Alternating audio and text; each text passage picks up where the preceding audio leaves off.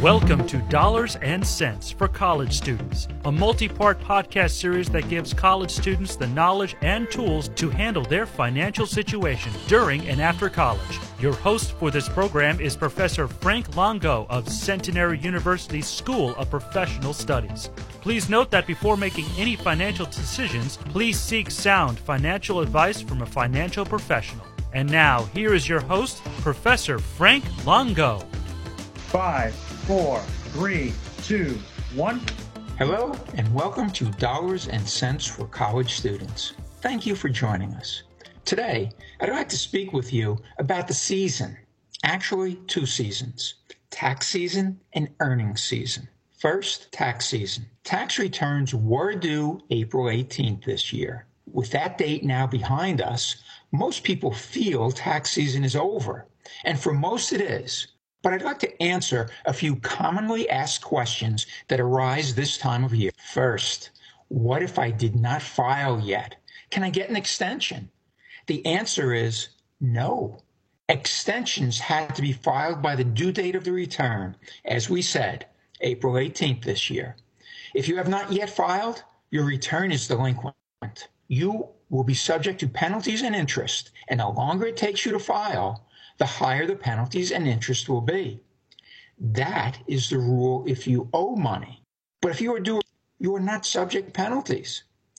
But my advice is, if you have not filed, do so as soon as possible. It's not good to have a late filing record. That could come back to haunt you in the future. Another common question is, how long should it take to get a refund? If you have filed electronically and provided your checking account information, the IRS says most refunds will be issued within 21 days of filing. You can expect significant delays if you filed a paper return. You can check on the status of your refund by going to the IRS website, IRS.gov, and click on Where's My Refund? From a mobile device, you can download the app IRS2Go. That is the letters IRS, the number 2, go. In either case, you will need to provide your Social Security number, filing status, and the exact amount of the refund you request. The IRS will tell you whether your return has, number 1, been received, and 2, if a refund was approved, and finally, if it was sent. Another piece of tax information that you should remember: never ignore correspondence, especially multiple correspondences from the IRS. You need to respond promptly to IRS requests for information. Failure to do so can make whatever the issue is much more complicated to resolve. My last tax tidbit, I'll call it: the IRS never calls you on the phone unless they have first contacted you in writing. Don't respond to phone calls, especially threatening calls from people claiming to be IRS employees. There are many scams that could cost you a lot of money.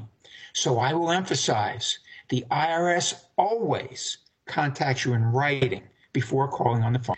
Now, let's talk about another season, earnings season. This is the time when companies report on how the business is performing. They announce the result of operations for the past year, the past quarter. Companies that exceed expectations, that is, earn more money than was expected, or have other favorable measures of their results, often see their stock prices rise, and sometimes substantially. Conversely, those who fall below expectations often see their stock prices tank, that is, fall substantially. This week, Netflix, the huge streaming company, reported that it lost subscribers for the first time in more than 10 years. More than 200 subscribers abandoned Netflix. By the way, the number of subscribers is an extremely important metric for Netflix. It also predicts that it will lose an additional 2 million subscribers by the end of the next quarter. It attributes this devastating news to increased competition, password sharing by subscribers, and slowing smart TV purchases. We should also note that Netflix's withdrawal from the Russian markets is an added financial issue. I would speculate that inflation is causing some subscribers to cut costs, and this is where they are starting. As a result of this news, Pershing Square Capital Management, a huge hedge fund led by Bill Ackman, a famous, and some would say infamous, investor, sold more than 3 million Netflix shares. It lost $400 million on the transaction. This caused a 35% drop on the Netflix stock price. As a result, Netflix, which sold for as much as $700 per share during the past month, is now selling in the low 200s. I've been asked if Netflix is now a bargain. Is this a buying opportunity? To me, the answer is a clear and definite no, especially for the cautious. There is still a lot of room for Netflix to fall. Buying opportunities arise when both the business and the stock price stabilizes. That has not happened, and it is even way too soon to expect that to happen. Also in the news is Elon Musk, the chief executive of Tesla Incorporated, and the investor who is interested in taking over Twitter. We will begin with Tesla, since it announced record profits as part of earnings season. It reported an 80% increase in sales for the quarter, which led to $3.32 billion of profits. This comes after it recorded a $2.3 billion profit for the prior quarter. Tesla has continually beaten expectations for its revenue and profit, and its stock price has risen significantly as a result. It has also beaten expectations of new vehicle production, despite supply chain issues that nag all manufacturers. This is impressive. Tesla's stock price is now more than $1,000 per share, but it intends to split, and that will make it more affordable.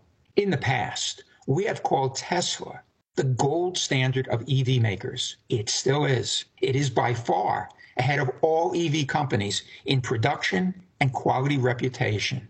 An important point to consider, however, be careful for the word however, is the fact that it has a factory in Shanghai that is becoming very productive. It is not Tesla's only factory, but it is growing in importance. My concern is that China has ambitions on reuniting with Taiwan, and that could lead to another war, one that could resemble the Ukraine invasion. Taiwan, like Ukraine, has no interest in reuniting with China. If China should move on Taiwan, Tesla's stock could be vulnerable. The bottom line is there are many good reasons to buy an interest in Tesla through slices or a few full shares. Anyone who does should keep an eye on the China-Taiwan situation. An invasion of Taiwan would be, in my opinion, a reason to sell Tesla stock. Now let's talk about Elon Musk's other news, Twitter.